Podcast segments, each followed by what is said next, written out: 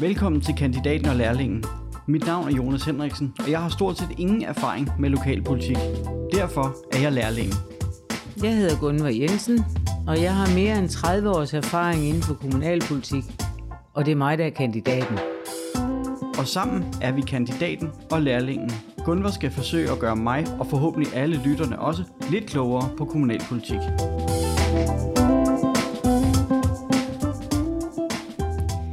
Så er vi her igen, Gunvar. Velkommen til.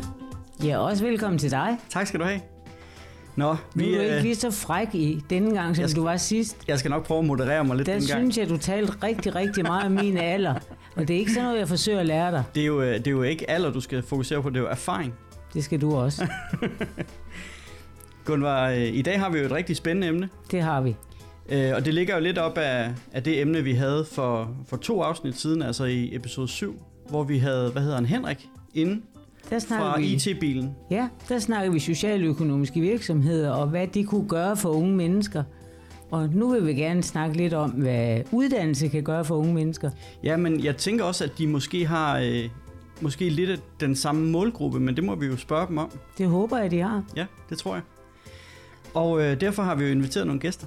Det har vi også. Og vi har inviteret øh, Anja fra Kalundborg Gymnasium, og vi har inviteret Lars fra øh, Jobcentret. Og Anja, kan du lige præsentere dig selv? Ja, tak for invitationen. Jeg hedder Anja Wust Henriksen, og jeg arbejder på Kalundborg Gymnasium og HF. Jeg øh, underviser i dansk, og det gør jeg på STX og på den toårige HF og på vores treårige HF. Derudover så er jeg studievejleder for, for to øh, R-klasser, som øh, er, er tilknyttet den treårige HF. Ja. Godt, du vil komme. Tak. Og Lars fra Jobcentret, kan du også lige øh, præsentere dig selv? Ja, tak. Også tak for invitationen. Jamen, jeg hedder Lars Nørmark, og jeg er som sagt ansat i øh, Jobcentret i Kalundborg. Øh, og jeg er ansat PT til øh, at varetage de unge mennesker, der, er, øh, der går på den treårige HF, øh, deres interesse, altså fastholde dem i uddannelsen. Øh, og jeg har en mangeårig øh, baggrund som, øh, som mentor og øh, social entreprenør, og har arbejdet inden for, for psykiatrien til, til baggrund. Øh, så mit arbejde går på at hjælpe de unge mennesker til at, at, at, at blive i uddannelsen og komme videre derfra. Super, jamen også, også tak fordi du vil være med, Lars. Selv tak. Men i dag så skal vi jo snakke om et samarbejde, Jobcentret har med Kalundborg Gymnasium. Anja, kan du ikke lige prøve kort at forklare, bare ganske kort, hvad er det, det handler om? Vi er en treårig HF, som øh, går efter den samme bekendtgørelse som den toårige HF. Det, der er med den her uddannelse, den er, at den strækker sig over tre år, og det gør den, fordi vi har struktureret den anderledes. Øhm, eleverne går fast i skole fra kl. 9.50 til 13.30 hver dag, og det gør de i første år og på andet år, sådan så at hverdagen den er struktureret. Øh, hver dag der møder eleverne to lærere, det vil sige, at det er to fag, man forholder sig til om dagen. Når de så går på det tredje år, så kører vi i et almindeligt schema, ligesom alle andre elever på øh, skolen. Og det handler jo om, at vi skal gøre eleverne klar til at tage på videre uddannelse, når de er færdige hos os. Og det er fordi, det ikke det er nogle elever med nogle lidt specielle behov. Ja, elever, der går i R-klassen, har en diagnose, og det kan være forskellige diagnoser, der er repræsenteret. Det kan være lige fra angst, øh, Asperger, ADHD osv. Øhm, Så alle, der har lyst til at tage en HF og vil arbejde på det, de kan søge ind. Og Lars, du har også, øh, du har også været med på den her uddannelse fra start af. Ja, det har jeg. Og hvor- hvordan, øh, hvordan, hvordan kom det her i- i værk? Hvordan kom den her uddannelse i værk? Altså, øh, var det fordi, at Jobcentret så et, øh, et behov eller nogle muligheder? Nej, det, var, det kommer fra gymnasiet, øh, fra Mads Seneberg, vicerektor øh, på gymnasiet, øh, som sammen med noget, der hedder Ung og Sund Livskraft i øh, Kalamborg Kommune, øh, støttet af AP Møllerfonden, øh, fandt en idé om, at øh, man kunne hjælpe unge mennesker, som, som netop havde en diagnose, som Anja fortæller, øh, til at få en uddannelse. Øh, så det kommer i bund og grund fra, fra gymnasiet selv. Og så fandt de ud af at samarbejde med, øh, med, med, med jobcentret, i og med at mange af de unge mennesker kommer fra øh, fra ledighed, og, og, og derfra er det øh, jobcentret, som, som har haft kontakt med dem. Hvordan, øh, nu Anja hun fortæller, at hun er, hun er underviser over på gymnasiet, og underviser eleverne på den her 3 HF. Hvad er, hvad er din rolle? Jamen, min rolle er at være der i klassen. Jeg har sådan set ikke noget med det faglige at gøre, øh, og det skal eleverne nok være glade for, øh, og er de simpelthen også. Men min rolle er at fastholde dem. Det vil sige, alle de øh, faktorer, som spiller ind, som gør, at det kan være vanskeligt at komme i skole. Øh, de udefrakommende faktorer, såsom økonomi, transport, øh, familiære relationer øh, og den psykiske diagnose, øh, til det samspil, der er i klasserne, øh, hvor, hvor, øh, hvor det ikke altid spiller ind, når, når, når mange mennesker mødes, og specielt ikke, når man har nogle udfordringer, så kan det godt give nogle komplikationer i øh, klassedynamikken. Og der er det så min opgave sammen med lærerne øh, og skolens ledelse at sørge for, at, at eleverne de kan være der og have det godt, mens de er der. Ja, fordi der må jo være opstå nogle helt naturlige udfordringer, når, hvis man har en, en sammensat gruppe med, med helt forskellige diagnoser. Det gør der. Øh, ubetinget. Men omvendt vil jeg også sige, at øh, lige nøjagtigt den her måde at sammensætte det på, det er jo den omvendte form for inklusion, i stedet for at man tager en enkelt elev, som har en udfordring og sætter i en klasse med øh, mennesker, som ikke har udfordringer. Øh, øh der, der vælger man her på gymnasiet at sige, at vi sætter alle sammen sammen, og det gør faktisk, at det, det viser, at øh, de får en forståelse for hinanden.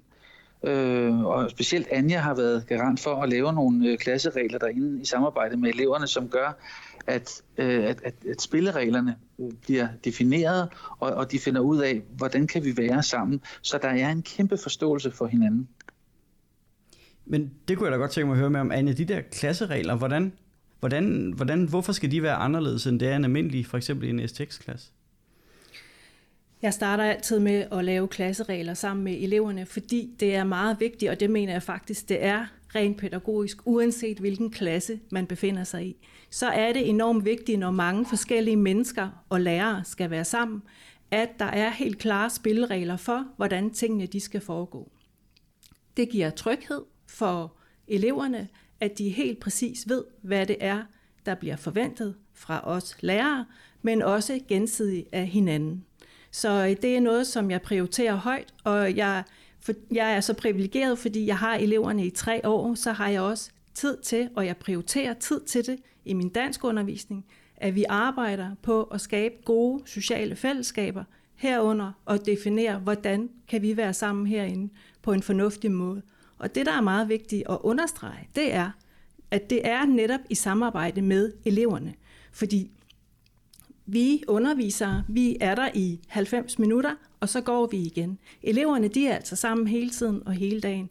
Så derfor så er de jo selvfølgelig medbestemmende til at definere, hvad det er for nogle regler, øh, der bliver lavet. Og det kommer til at foregå sådan, at de sidder i nogle grupper, og så skriver de ned, hvordan ønsker de, hvad kunne de tænke sig, hvordan skal det være at gå i skole hos os. Og så når eleverne de fremfører de her forskellige regler, så ligner de jo i bund og grund hinanden de her regler. Ikke? Så samlet set, så, øh, så ønsker og er intentionen jo den samme fra os alle sammen. Og der er Lars også en rigtig god hjælp, fordi han er nemlig med i det her. Det er et samarbejde, vi har til sammen med mig og eleverne at få defineret, hvordan det skal være. Og jeg beder så en elev om at skrive det ned, som der er aftalt på tavlen, når vi alle sammen er enige om, det er sådan her reglerne skal være. Så skriver eleven det ned, og så bliver der trykt en plakat, som hænger i klassen. Og det er jo regler, som øh, så er den helt synlig. Vi kan minde hinanden om det. Eleverne kan indbyrdes minde hinanden om det, og lærerne kan minde om, hov, hvad var det lige, vi aftalte, hvis det er, man skulle have glemt det. Men er, er, de, her, er de her regler, er de, er de vigtigere i en treårig HF? Altså, jeg kunne forestille mig, der, der er udfordringer, måske i en hverdag, som, som man ikke vil se i en, i en almindelig STX-klasse. Så derfor er regler måske vigtigere i, i sådan en klasse her, end, end det er det vil jeg ikke sige, de er. Jeg, altså, jeg synes, øh, uanset, fordi øh, jeg kan også godt tale omkring, hvordan vi er sammen og lave forventningsafstemning og så videre i mine andre klasser. Øh, så øh, de elever, vi har, de er super søde og så videre, så det er en, en del af at skabe et godt fællesskab, og det er sundt og rart for alle, at tingene på forhånd er defineret, så man ved, hvad man har at holde sig til. Det tror jeg, at jeg tror, det er rigtigt, det du siger der, Anja, fordi øh, sådan har vi det vel alle sammen. Vi kan godt lide, at der er nogle strukturer, så vi ved, hvad det er, vi har med at gøre. Ja. Og, og Lars han vil også til at sige noget, men jeg sidder bare og brænder med et spørgsmål, fordi de elever, som øh, I taler om, det er jo ikke elever, der kommer fra 10. klasse eller fra folkeskolen. I hvert fald ikke alle sammen. Jeg forventer, at der er nogle af dem, der har en anderledes alder. Må ikke få at vide, hvad, hvor gamle de er? Jo, altså, og det er jo forskelligt, kan man sige. Ikke? Men øh, vi har haft en aldersspredning fra 16 år op til 38, for eksempel. Ja, ikke? Ja. Så, så, og det, det kræver jo også, at det skal jo kunne balanceres. Ikke? Og det er også det, man skal vide, når man siger ja tak til at gå på vores treårige HF, det er, at øh, man kommer sammen med mange forskellige mennesker. Vi har elever, der kommer direkte fra 9. klasse. Vi har også nogen, som har været ude på arbejdsmarkedet i nogle år, og hvor det er lang tid siden, de har gået i skole.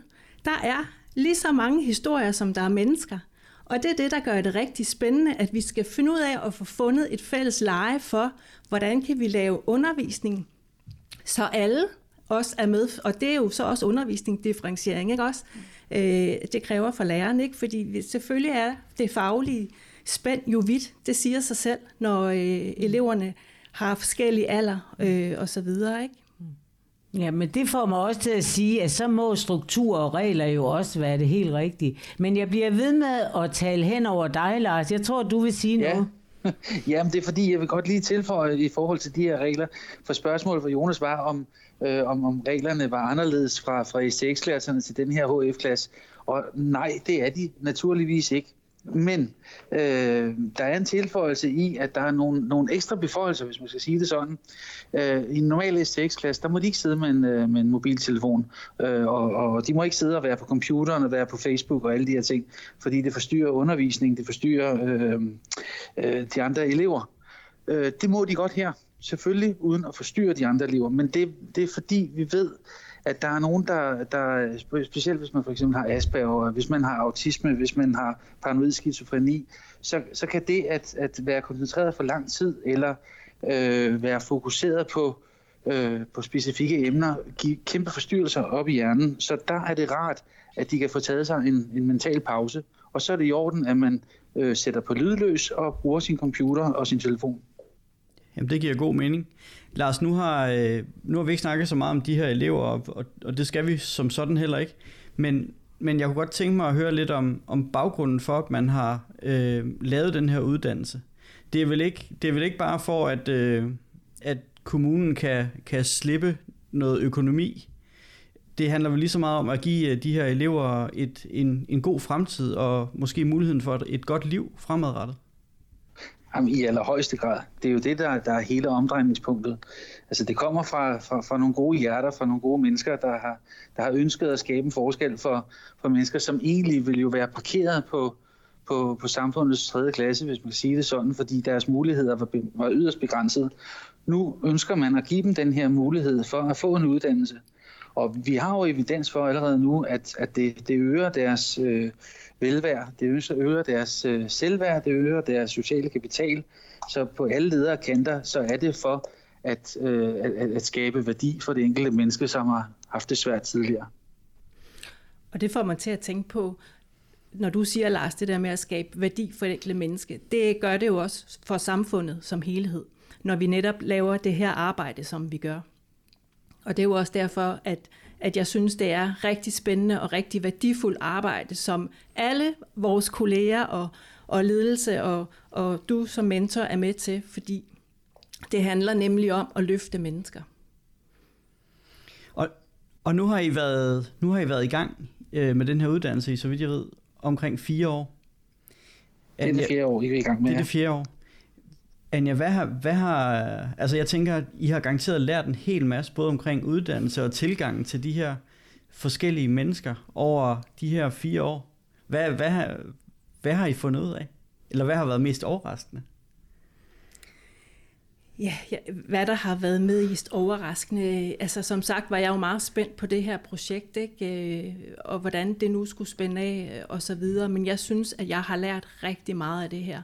Og det, der, der giver allermest værdi for mig, det er, at det første hold dimitterede jo her i sommer og fik hue på. Så vi ved jo, det kan jo sagtens lade sig gøre. og de klarer sig også rigtig, rigtig godt, når de går til eksamen, og de knokler, og de gør, hvad de kan, øh, mange af vores elever her. Så det er jo en succes, øh, må vi sige. Og det synes jeg, der er rigtig dejligt at se, at mennesker, de kan, når de bliver sat i en rigtig ramme, og der er opbakning fagligt, og socialt og så videre, at øh, så er der rigtig meget, der kan lykkes. Og så noget af det, som jeg også tager med mig frem, det er, jamen, jeg synes ikke, at vi kan lave en manual for, hvordan gør vi det her, fordi klasserne er lige så forskellige, som mennesker er forskellige. Så det er jo noget med os, jeg bruger meget mig selv også som arbejdsredskab i det her at, at tyde de signaler, der bliver sendt, øh, og så agere ud fra det. Og der ved jeg ikke, hvad tænker du, Lars, om det? Jamen, jeg er da fuldstændig enig.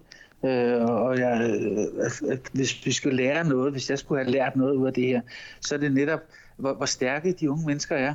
Hvor stærke de øh, øh, viser sig øh, at være i forhold til øh, det mentale, øh, men sandelig også øh, det faglige. For de kommer jo ind med, med langt større kompetencer, end, end en almindelig STX-klasse eller en almindelig HF-klasse har, øh, for, for rigtig mange vedkommende i hvert fald. Øh, så det er det, øh, det er både det faglige niveau og det mentale niveau, der har overrasket mig rigtig meget. Så det er deres styrker, som, som vi kan lære af. Og så er der også, at de er meget arbejdsomme og, og vil det her. Øh, det er meget tydeligt i det daglige arbejde. Altså, øh, de er meget målrettet og ved godt, at det her, det betyder rigtig meget for dem, også videre frem i livet, for at skal videre i uddannelsessystemet. Ja, fordi man kan jo sige, at det har jo været nogle unge mennesker, uanset om det har været de helt unge, eller dem, der har været lidt ældre, så har det jo været nogen, der har stået på kanten af uddannelsessystemet, som så er blevet hjulpet til at springe ind over kanten. Så, øh, og det der med, at øh, man får en uddannelse, og man kan bevise for sig selv og omverdenen, at man er i stand til at tage en en eksamen og få en hue og få rosen og, og komme i avisen måske, det er jo mega, mega stort. Men, og, og, og det priser jeg rigtig, rigtig meget, og jeg er også stolt, da, da jeg så i sommer, at de var blevet, de, de var blevet færdige. Men, men hvad så bagefter? Ja, det, det kan vi jo ikke måle på helt endnu, fordi det er jo sådan, og det er helt naturligt, og det er der mange elever, der gør, også fra øh, STX og den 2 i HF, at lige bagefter, så holder man måske et sabbatår. Nu er det jo ikke så aktuelt at tage ud og rejse, det har det jo været før i tiden, øh, og jeg ved også, der er nogen, der er taget på højskole. Øhm. Jamen, som jobcentermedarbejder, så er det jo det, der er en af mine opgaver, det er jo netop at tjekke op på, hvor, øh, hvor kommer du hen? Øh, det kan jo ikke nytte noget, at, at vi støtter unge mennesker i at komme på uddannelse og sætter en masse i værk, og så lige så snart de er færdige med uddannelsen, så taber vi dem på gulvet. Der, øh, der skal der efterværen til, og det er vi godt i gang med. Øh, jeg er i gang med at ringe rundt til samtlige øh, elever, øh, som er gået ud fra, fra øh, juni måned her, øh, for at høre, hvor de er henne. Og øh, der er altså flere, der er i uddannelse og, og har fået læreplads. Øh, så og så er der nogen, der har pause, øh, som, som jo også siger. Så det, det er meget vigtigt, at vi ikke taber dem her på gulvet, at vi, at vi støtter op om dem, så de netop kan få øh, opbakning til deres forøgede selvværd og, og deres uddannelse. Det synes jeg er så vigtigt, at du siger det der, og det bliver jeg glad for at høre, fordi hvis man har været igennem sådan et uddannelsesforløb, og alting er gået godt, og man er kommet ud med succes, så tror jeg faktisk, når øh, hverdagen den kommer, så kan man godt blive lidt alene igen, når man er vant til at blive støttet. Så det er rigtig, rigtig godt, hvis man holder fast i dem og hjælper dem videre. Ja, enig. Ja, for du har ret, Gunvar, i det du siger. For meget af det her, det er jo også, selvfølgelig er det faglighed, det er klart. Uddannelsen, øh, den er, som den er efter bekendtgørelsen, og man skal præstere fagligt, men det er altså lige så meget også det sociale, der har en rigtig stor betydning. Vi har jo elever, som, som har levet i ensomhed, og som måske for første gang i deres liv kommer over og føler, at de er en aktiv del af et fællesskab. Og det, det ved jeg i hvert fald, at det er der mange, der er rigtig glade for. Ja. 99 procent af dem, som, øh, som, som starter på, på den treårige HF, har et øh, rigtig lavt selvværd. Dels på grund af, at øh, de har en diagnose, men også fordi mange af dem har fået at vide i skolen, ikke op igennem deres skoletid, at de kan ikke noget. De har været udsat for massiv mobning, øh, og, og, og det både fra lærere og, og, og andre elever. Øh, Så det er jo her, at vi skal sætte ind. Det er jo netop at sikre, at, at nu får de mulighed for at forøge deres, øh, deres selvværd, og, og så øh, må vi ikke tabe det på gulvet. Jeg synes egentlig, at øh, vi må forlange, at vi gør noget nu, fordi hvis de er blevet mobbet, og hvis de har haft andre udfordringer i folkeskolen, det er jo sådan set vores skyld, det er jo samfundets skyld, det er jo kommunens skyld.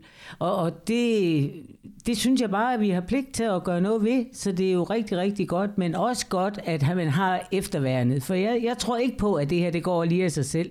Men hvis man har lavet en halv succes, så skal man jo gøre, hvad man kan, for at den bliver helt. Men rigtigt. Nu er det ikke øh, det her, vi skal snakke om, men den, den kommunale ungeindsats, det hedder KUI-arbejdet, det, er jo, det er jo også, skal jo også være en stor del af det forebyggende øh, arbejde til at, at hjælpe unge mennesker til at få selvværd.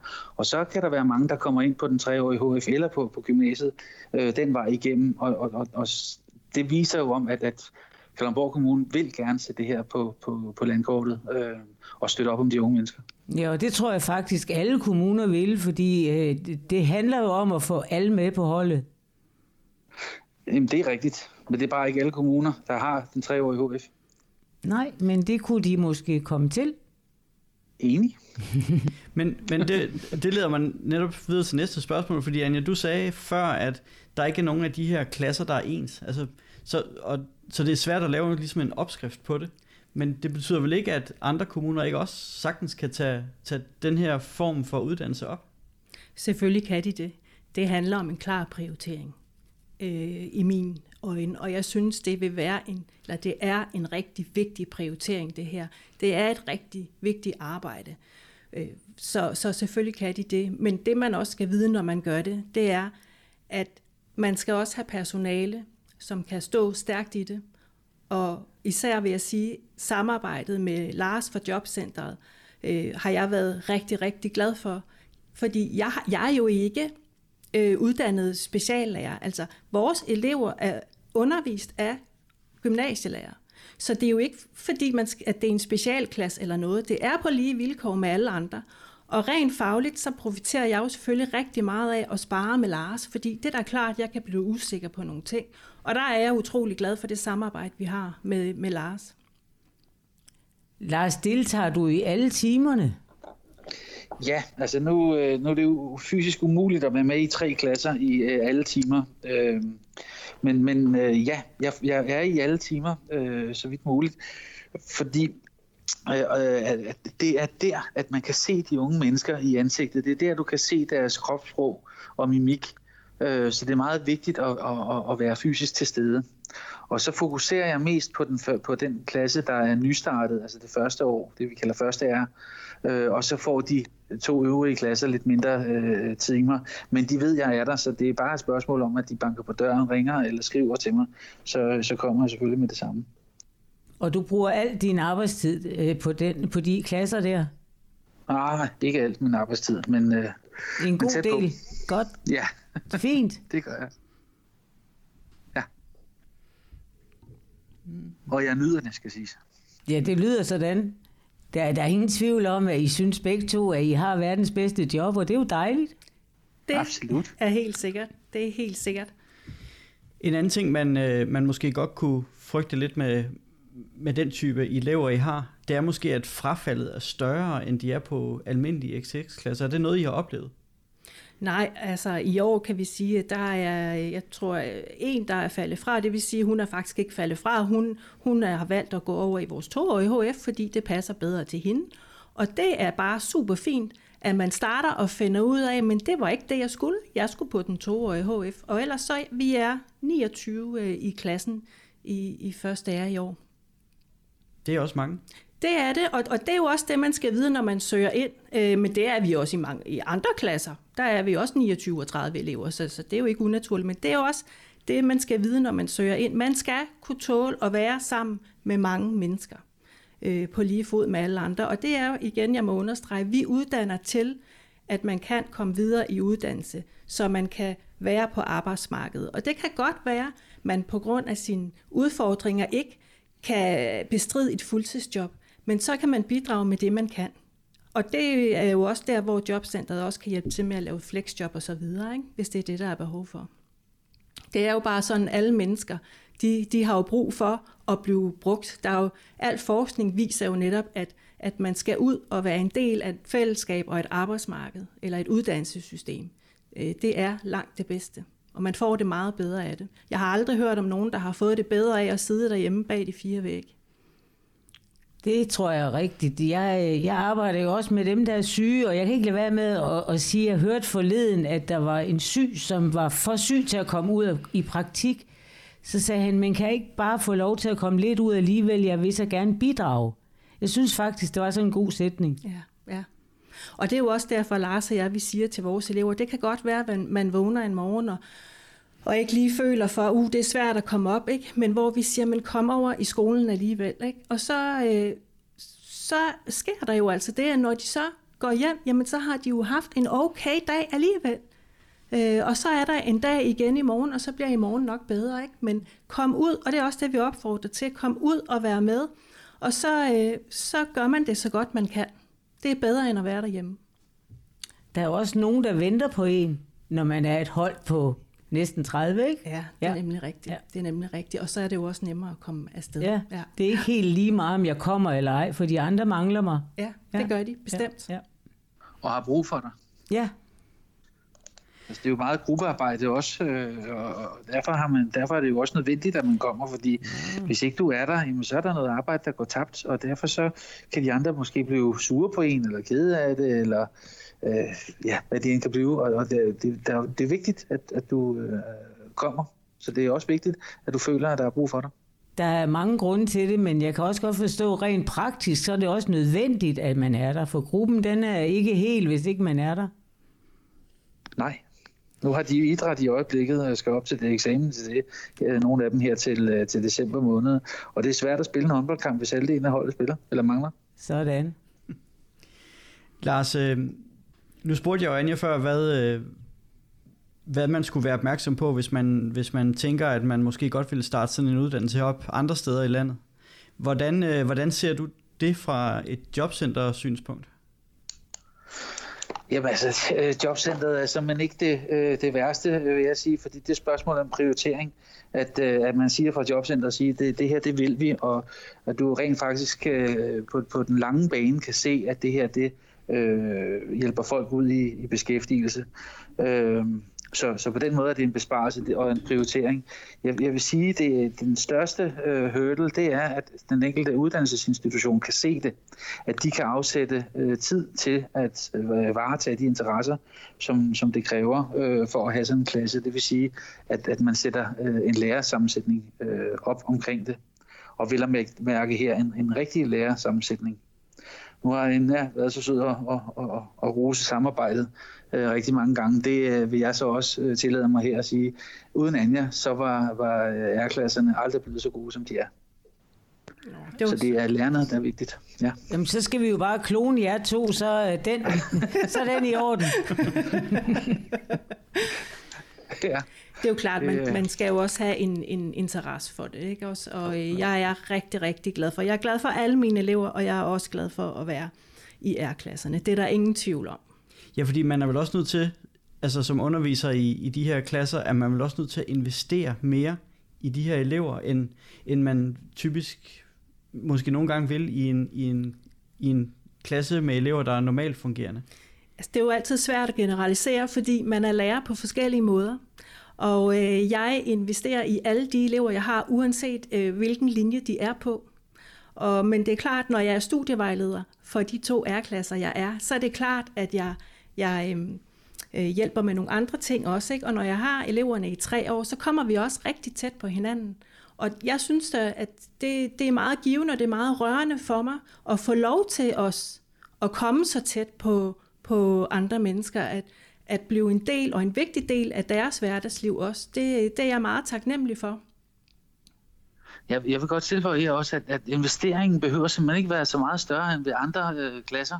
Det, der er det vigtige, det er, at man har hjertet på det rette sted, og det kommer øh, helt fra, fra, fra hele skolen af, altså startende op fra med, med, med en ledelse, som, som ved det her, øh, og, og helt over til øh, kontorpersonalet, køkkenpersonalet, rengøringsfolk, studievejledere og lærere, at, at, at de viser, at de vil det her, at de har et godt menneskesyn. Det er det, der er det vigtige.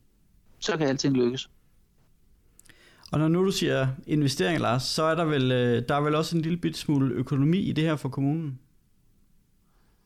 Ja, øh, altså nu skal jeg jo ikke, jeg, jeg hverken kan eller skal kunne komme ind øh, på, på, på selve kommunens øh, økonomi, øh, men, men, men jeg har lavet en cost-benefit-analyse på det, øh, sådan på det samfundsøkonomiske plan, øh, på, på, den, på den første årgang, der var. Og, og der kan man sige, at, øh, at, at, at øh, hver eneste overgang vil have en samfundsøkonomisk besparelse på 1,15 millioner kroner. Øh, så det er der alligevel værd at tage med, øh, og det, det er inklusiv min løn, skal siges.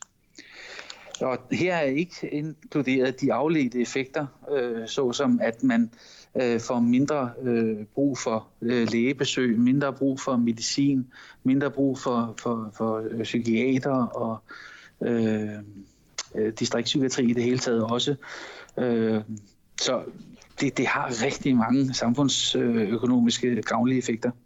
Ja, fordi den eneste, den eneste økonomi, som, sådan, som udgangspunkt kommunen bidrager til, til det her forløb, det, det er din løn. Er det rigtigt? Det er det. Og så en gang imellem, øh, så er det også nødt til at være nogle, øh, nogle sagsbehandlere i jobcentret, og også øh, på andre dele af, af kommunen, altså børn og familie og voksne specialenheden har haft, eller har borgere, som er, hvor, hvor de er inde over, enten før eller under, og også efter. men, men, men ellers er det rigtigt, det er sådan set kun min løn, der er den eneste udgift. Altså, for mig at se, så ligger sådan et tilbud her jo lige til højrebenet for andre kommuner. Altså, fordi for mig at se, så er det her en, en relativt begrænset økonomisk øh, udfordring for kommunerne at sætte gang i, i sådan et forløb her.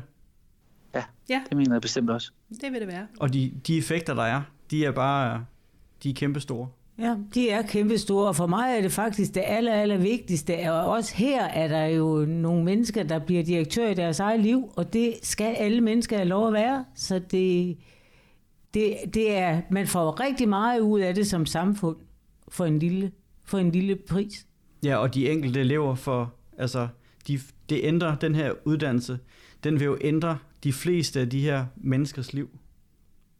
Altså alle skulle have lov til at komme og se dimensionen med de her unge mennesker, øh, og, og se, hvor, hvor, hvordan de er vokset, hvor, hvor, hvordan glæden stråler ud af deres øjne. Det er fantastisk. Lige så vel som på alle andre øh, elever, men, men nu er det her bare specielt. Ja, det er specielt, fordi Anja sagde jo tidligere, at de kunne være helt op til 38. Når man tænker på, at nogen har levet i 38 år, uden at få den succes, som de får der, så kan jeg knæme godt forstå, at de smiler og er glade. ja. Men hvis nu der sidder nogen derude og lytter fra andre kommuner, og de er interesseret i måske at spørge lidt mere ind i den måde, I har valgt at gøre det på, er man så velkommen til at tage fat i både gymnasiet og, og jobcentret her i Kalundborg? Absolut, kan jeg kun sige. Ja, helt bestemt, helt bestemt. Man er altid velkommen til at, at ringe eller skrive. Jamen, øh, det er jo bare en kæmpe succeshistorie. Ja, ja tak. I, igen i dag har vi snakket med nogen, der kan deres kram. Det er Jamen, dejligt. Helt sikkert. Det er jo, øh, vi elsker det. Ja. Jamen, tak fordi I tager det op. Jamen, øh, selv tak. Og men Lars og Anja, så øh, vil jeg sige tusind tak, fordi I havde lyst til at gæste kandidaten og lærling. Tak fordi I måtte ja, komme. tak selv. Og held og lykke fremover. Tak. Og Gunvar, det var jo et fantastisk afsnit igen, synes jeg. Ja, det var det. Man bliver helt glad. Det er fuldstændig. Ja. Og du fik lært noget igen? Igen. Ja, det gjorde jeg faktisk også. Jamen. Der må du altså meget undskylde, men jeg snuppede lidt af det der lærling i dag. det, det skal du også være velkommen til. Det er jo fantastisk. Og det er jo derfor, vi har lavet den her podcast, for at vi, for at vi, vi kan lære, og lytterne kan lære. Ja. Så, men Gunvar, vi øh, høres jo ved igen om 14 dage. Det gør vi bestemt. Ja. Vi ses. Vi ses.